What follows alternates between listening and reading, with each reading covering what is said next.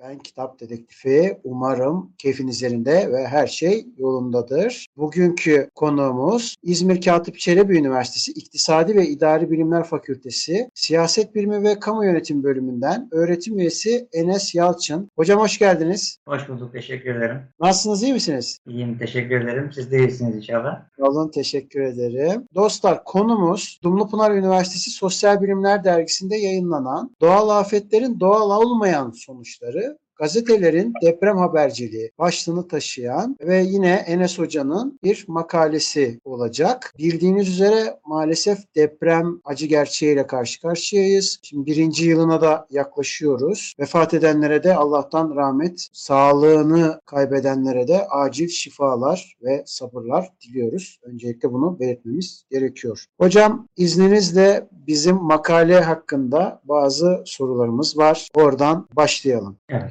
Öncelikle makalenizde belirli gazetelerin sunumları ve haber içerikleri üzerinde odaklandığınıza tanık oluyoruz ama benim aklıma şu geldi. Acaba bu gazete seçimlerinde nelere dikkat ettiniz? Yani neden o gazeteler? Evet. Şimdi ben de evvela herkese, bütün ülkemize başsağlığı diliyorum tekrar. Yaralılarımıza tekrar acil şifalar diliyorum. Hayatını yitirenlere de Allah'tan rahmet diliyorum. Sizin sualinize gelecek olursak, şimdi biz genel olarak medya çalışmaları yaparken medyanın tabii dördüncü bir güç olarak yansıdığını görüyoruz. Yasama, yürütme, yargıdan sonra medya faaliyetlerinin aslında bir dördüncü güç olarak faaliyet sürdürdüğünü görüyoruz. Bu minvalde çalışmalar yürütülürken gerek basılı medya olsun gerek görsel medya olsun haber sunumlarında ya da bilgilendirme amaçlı yaptıkları yayınlarda tarafkir yaklaşımlar içerisinde olduğunu biliyoruz. Kimi zaman ideolojik tutumlar, kimi zaman farklı çıkar ilişkileri şekillenebiliyor. Şöyle bir düşünce içerisine girdim esasında ben öyle söyleyeyim. Seçimleri nasıl yaptığımı da oraya bağlamak istiyorum gazete seçimlerini. Biliyorsunuz doğal afetler ya da savaşlar buna benzer bir takım olağanüstü hadiseler toplumu topyekun bir şekilde bir araya getiren ve ortak ağızdan aslında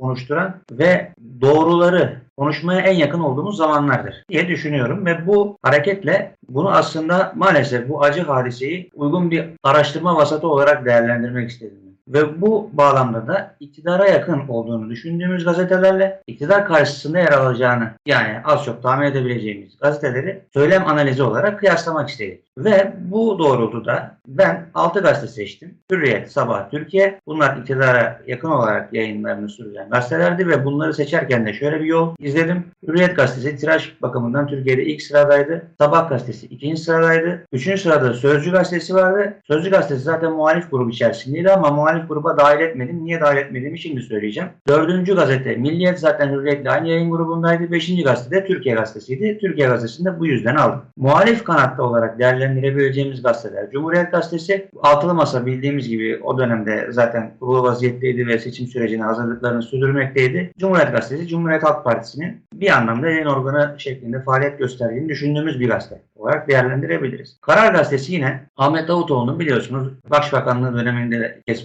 faaliyetlerini göstermeye başladı ve Ahmet Davutoğlu'na yakın olduğunu bildiğimiz bir gazete Gelecek Partisi'ne. Milli Gazete zaten eskiden beri Milli Görüş'ün gayri resmi organı olarak faaliyet gösteriyor. Bu anlamda gazeteleri yani iktidara yakın olacağını düşündüğümüz bu gazeteler ve muhalif kanadı değerlendirecek gazeteler olarak ikiye ayırdık. Bu şekilde genel olarak söyleyebilirim gazete seçimini. Evet, evet. Peki hocam bu gazetelerde deprem sonrası tutumlarını hangi yöntemlerle değerlendirdiniz? Şöyle söyleyeyim, niteliksel içerik analizi gerçekleştirdik biz. Niteliksel içerik analizi gerçekleştirirken şimdi şunu da söylemek lazım yani içerik analizleri evvela pozitivist bir paradigma içerisinde değerlendiriliyordu ve nicel olarak bir yaklaşım içeriyordu. Ama bu bir kırılmaya uğradı. Sosyal bilimlerde araştırma yöntemlerinde biz bunu görüyoruz. Zaman içerisinde bu sayma oyunundan farklı bir hale geldi. Yani bir takım verilerin alt alta üst üste değerlendirilmesinden ziyade yoruma açık bir takım öznel ögeler de içerecek şekilde nitel analizler içerisine dahil edildi. Biz de bunu gerçekleştirdik. Metodumuz da şuydu. Depremin hemen ertesi günü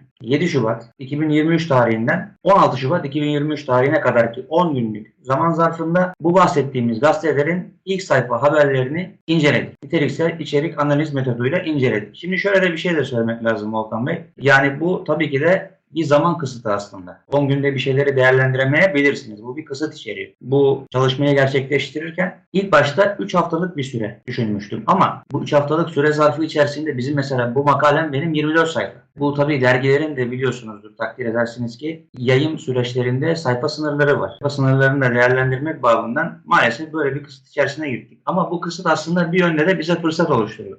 Nasıl bir fırsat oluşturdu? İlk elden ve ilk günden ayrışmayı görebildik yani bu söylemlerde. Aslında ilk günden bir ayrışma çok beklenen bir şey değildi. Şimdi oraya gelirim tabii. Sualiniz olur gelirim. Bu kısıtlardan biri süre kısıtıydı. İkinci kısıt yani onu da söyleyeyim. Çünkü yöntemi sordunuz. Yöntem içerisinde bir takım kısıtlar da geçmek zorunda. Türkiye'de e, Volkan Bey 2164 gazetemiz var. 238 günlük gazetemiz var. Bu günlük gazetelerin 140'ı ulusal gazeteler. Ama biz burada tabii ki de takdir edersiniz ki sadece 6 gazeteyi değerlendirmiş olduk. Bu da bir aslında kısıt içeriyor ama bu 6 gazete ana akım medyada söz sahibi gazeteler. Az evvel söylediğim sebeplerden dolayı bu ayrışmaya gitmek durumundaydık biz. Tamam biz bundan sonra ne yapmaya çalıştık? İçeriklerine göre, konularına göre, aktörlere göre haber ayrışmalarına gittik aslında biz. Bir takım bilgilendirici içerikler olabiliyor. Depreme yönelik ya da dramatik, trajik içerikler ki bunlar yoğun bir şekilde her gazete grubunda da gördüğümüz şeydi bizim dramatik, trajik içerikler. Zaten beklenen de buydu. Sansasyonel, panik yaratıcı içerikler de vardı. Bu daha çok muhalif kanadın kullandığı verilerdi. Konularına göre gene rutine dönüş yani insanların bu deprem sonrasında rutin hayatına dönüşleri konu edinen haberler var. Müteahhitlere yönelik şikayet haberleri, deprem çadırlarındaki yaşam şartlarının işte ne durumda olduğuna yönelik, artçı depremlerin gerçekleşip gerçekleşmeyeceğine yönelik bu iki tarafta da vardı bu bilimsel açıklamalar işte. E, yardım organizasyonlarının nitelikleri, resmi kuruluşların faaliyetleri, bilim insanların görüşleri. Aktörler de önemli. Aktörler Cumhurbaşkanı önemli ölçüde Cumhurbaşkanı bir aktördü. Biliyorsunuz zaten 2018 yılından sonra gerçekleşen işte bu hükümet sistem değişikliğinden sonra Cumhurbaşkanı zaten başlı başına bir aktör haline geldi. Hükümet üyeleri ayrı bir aktör oldu. Eskiden böyle değildi yani hükümet olarak topyekun bir şekilde ikisini bir aktör olarak değerlendiriyorduk. Bugün böyle değerlendirmiyoruz. Resmi yetkililer, gene aktörler, STK'lar, depremzedeler bir aktör, muhalefet unsurları aktör ve bilim insanları aktör. Bu anlamda yönteme ilişkin söyleyebileceklerim bunlar. Az önce hocam zaten biraz sinyal verdiniz. Yine de soruyu açmak istiyorum. Peki medya dili deprem sonrasında nasıl şekilleniyor? Bununla ilgili nelere şahit oldunuz? Yani evet ilk günden dedim ben bir takım ayrışmalar şekillenebiliyor. Konuşmamın başında da şunu söylemiştim. Depremler ya da olağanüstü hadiseler bunu tabii iki boyutlu bakmamız lazım. Zaten ayrışmayı da böyle yaptık. İşte iktidar kanadı, iktidarı destekleyen buna devlet yanlısı da diyebiliriz. Yani diğer kesime devlet düşmanı olarak değerlendirmiyorum. Şu anda devletin yönetim mekanizması sonuçta siyasal iktidarın elinde. Ve bu sistem değişikliğiyle beraber bu daha çok yani Demokrat Parti döneminde gördüğümüz gibi ya da Cumhuriyet Halk Partisi'nin tek parti iktidarı döneminde gördüğümüz gibi daha çok şu an yani iktidar unsurunun hakimiyetindedir. Bu hakimiyette iktidara destek veren, iktidar yanlısı da diyebileceğimiz söylemler içerisinde bulunanlar devleti desteklemiş oluyorlar ve desteklerken de tabii şu ayrıma gitmek lazım. Kayıtsız ve şartsız bir destek mi söz konusu? Yani her koşul altında bir takım eleştirilebilecek noktalar mevcut mu? O eleştirilebilecek noktalarda eleştiriler gerçekten getiriliyor mu? Getirilmiyor. Öteki taraftan baktığımız zaman bu unsurlar, işte destekleyen unsurların mesela STK yönünden bir takım biliyorsunuz işte Haluk Levent'tir, Babala TV'dir burada bu da vardı yani bizim araştırmamız içerisinde. Çünkü ilk gün haberlerine yansıyan şeylerden biri de buydu. Mesela Karar Gazetesi Haluk Levent'i birçok yani bu 10 gün içerisinde yanlış hatırlamıyorsam 2 ya da 3 gün manşete taşımıştı. Destekleyici mahiyette söylemleri vardı. Ama diğer gazeteler diyelim işte Hürriyet Sabah Türkiye şeklindeki gazeteler bu söylemlerin zıttı söylemlerde. Yani hani tamamen farklı bir kişiden bahsediyormuşçasına. İnsanın zihninde bir şeyler uyanıyor. Ve yine mesela Sabah gazetesi, Türkiye gazetesi ilk günden verdiği haberlerde Cumhurbaşkanı odaklı ve dayanışmacı mesajlar içeren haberlerle haber sunumlarında bulundular. Cumhuriyet gazetesi ise daha ilk günden olaylar sıcaklığını daha yitirmemişken hükümet eleştirisi ve müteahhit eleştirisi noktasında olaya yaklaşıyor. Bunu görüyoruz ilk gün. İkinci gün Karar Gazetesi de bu eleştiriye katılıyor. Milli Gazete ise yani belki biraz enteresan olarak değerlendirebiliriz. İşte o ümmetçi tutumu biliyoruz Milli Gazetesi'nin İslamcı kimliği karakteriyle. Suriye vurgusunda bulunuyor. Suriye'de de depremin olduğundan orayı da unutmamamız gerektiğinden dem vuruyor. Daha ikinci günde. Bu da enteresan bir şey yani. Tabii bu enteresanlığı ben katılıyorum katılmıyorum noktasında söylemiyorum. İzleyenlerimiz yanlış anla- anlamasınlar. Diğer gazetelerde görülmeyen bir şey ve aslında kendi ideolojisi noktasında tutarlı. Yine tüm gazeteler OHAL haberlerine önem veriyor, öncelik veriyor. İşte bu OHAL kararlarının gelmesi noktasında. Benim çok dikkatimi çeken bir nokta vardı. Değerli izleyenler buraya dikkat etsinler. Bu çok önemli bir şey. O da şudur. Yıkılan binaların yaşı. Yani şimdi yıkılan binaların yaşı somut bir şeydir. Doğruluğu da tespit edilebilir. Çok enteresan bir şekilde yıkılan binaların yaşı hususunda dahi Sabah gazetesiyle Cumhuriyet ve Karar gazetelerinin ayrıştığını görüyoruz. Taban tabana zıt bir anlayış içerisinde olduklarını görüyoruz. Yani şöyle söyleyebilirim. Karar gazetesi 6 aylık deprem yönetmeliğine uygun bir binanın çöktüğünden bahsediyor. Sabah gazetesi ise bir bilim insanının, akademisyenin görüşüne başvurarak binaların tamamının 98 yıl öncesi olduğunu söylüyor. Şimdi bu nasıl bir şeydir? Ben bunu halen de anlamış değilim. Makale yazarken de anlamamıştım. Şu anda anlamıyorum. Yetkililer, dinleyenler varsa da bizi yanıtlarsa da sevinirim. Çünkü yani bu somut. Diğerleri yoruma açık olabilir. Yani Cumhurbaşkanı'nın ziyaretlerini mesela ilk 4 gün, 5 gün, 6 gün hiç gündeme almayan gazeteler var. Mesela Karar Gazetesi Cumhurbaşkanı'nın deprem bölgesine gittiğini birinci sayfadan hiç görmüyor. Bu yoruma açık bir şey olabilir. ideolojik bir tutum olabilir. işte yaklaşım olabilir. Ama yıkılan binaların yaşı hususundaki bu ayrışma benim nazarımda çok anlaşılabilir bir şey değil. Öyle söyleyebilirim ben. Burada notlarıma bakıyorum. İşte Sabah gazetesi ve Türkiye gazetesinin yine Katar devletinin depremzedelere yönelik yoğun bir yardımından bahsettiklerini görüyoruz. El Sani'nin işte yetiştiğinden bu yaraların sarılması noktasında gayret ettiğinden dem vurduklarını görüyoruz. Yine Twitter'a er- erişim engeli noktasında muhalif grubun eleştirileri had safhada ve son olarak ben size bu hususta 10. gün manşetlerinden bahsedeyim. 10. gün bizim son günümüzdü çünkü.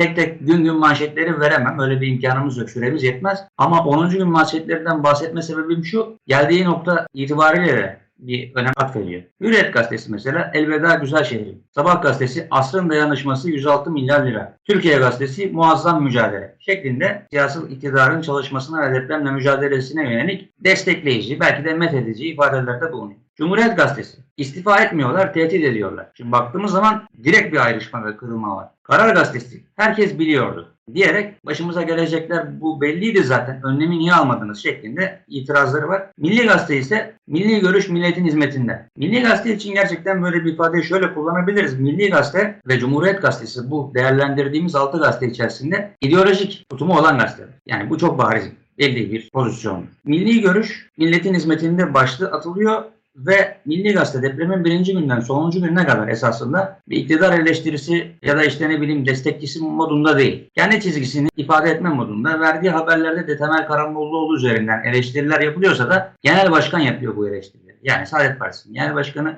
eleştirilerini yapıyor. Milli Gazete'nin manşetine taşınıyor, haber oluyor. Bu şekilde. Ama diğer gazetelerde biz bunu görmüyoruz. Bu bir ayrışmaydı benim nazarımda. Bu şekilde söyleyebilirim. Bir de ideoloji noktasına isterseniz tekrar değinebilirim. Şöyle değinebilirim. İşte o dediğim şeyler Milli Gazete ve Cumhuriyet gazeteleri bu ideolojik tutumlarını bu şekilde sergilerken diğer gazeteler aslında Adalet ve Kalkınma Partisi'ni yansıtan minvaldeler. Karar Gazetesi de bunun içerisinde. Neden? Çünkü Adalet ve Kalkınma Partisi insanlarımızın aslında temelde yanıldığı bir nokta var. Bir ideoloji partisi değildir. Catch All Party istediğimiz, literatürde böyle yer alan Anavatan Partisi gibi farklı eğilimleri bünyesinde barındıran ve pragmatik yaklaşımlar içeren. Zaten Sayın Cumhurbaşkanımızın da zaman zaman dönemsel tutumlarında da gördüğümüz gibi bir takım pragmatik yaklaşımlar olabiliyor. Oluyor. Bu anlamda iktidarı muhafaza babında bir parti, bir yönelimi var. Mesela İyi Parti de bu şekilde bir partidir. İdeolojik partisi değil. Partileri tek tek sınıflandırabiliriz ama bu bizim tabii şu anki kapsamımızda değil ama bunu şundan dolayı söylüyorum. İktidara yakın olarak bizim bu çalışmada değerlendirdiğimiz ve neticede de bunu elde ettiğimiz bu gazeteler zaten herhangi bir ideoloji içermedikleri için bu şekilde bir söylem içerisinde bulunmuyorlar. Yani ideolojik sınıflandırmaya dahil edebileceğimiz söylemler içerisinde bulunmuyorlar. Onları onlar dediğimiz gazeteler Sabah gazetesidir, Hürriyet gazetesidir, Türkiye gazetesidir. Yani bir ideolojik yaklaşım içerisinde bulunmuyor. İktidarın bir nevi iz düşümünü içeren söylemlerde bulunuyorlar. Bu deprem sonrasında da bu şekilde şekilleniyor. Hani bir değişiklik yok. Bekleniyor muydu böyle bir değişiklik? Beklenmiyordu. Evet. Ama eleştiri noktasında da mesela işte Haluk Levent'tir, Babala'dır ya da STK'lardır kimi işte aktivitelerde bulunan yani yangına bir suda biz dökelim noktasında belki de hizmet gören STK'lar ya da faaliyette bulunan kişiler noktasında onlara da mesela bir takım tepkileri içerdiğini görüyoruz. Yani bu Twitter engelini mesela destekleyici mahiyette işte söylemler. Ve Kızılay noktasında da mesela Kızılay'a yönelik de Kızılay'ı bir taraf işte güzellerken asrın dayanışmasında işte faaliyette bulunduğunu söylerken diğer taraf beklendiği üzere yoğun bir şekilde eleştiride bulunuyor. Burada da bir ayrışma görüyoruz. Biz diyebilirim genel itibariyle böyle. Çok şaşırtıcı şeyler değil belki ama benim makalenin başında da yazdığım gibi ve bu konuşmamızın başında da söylediğim gibi aslında beklediğimiz şeyler bizim bu olağanüstü durumlarda belki de bu derece ayrışmanın hemen hemen ikinci günde belki de görülmemesiydi. Ama ikinci günde dahi bunu gör, gördük. Öyle söyleyebilirim.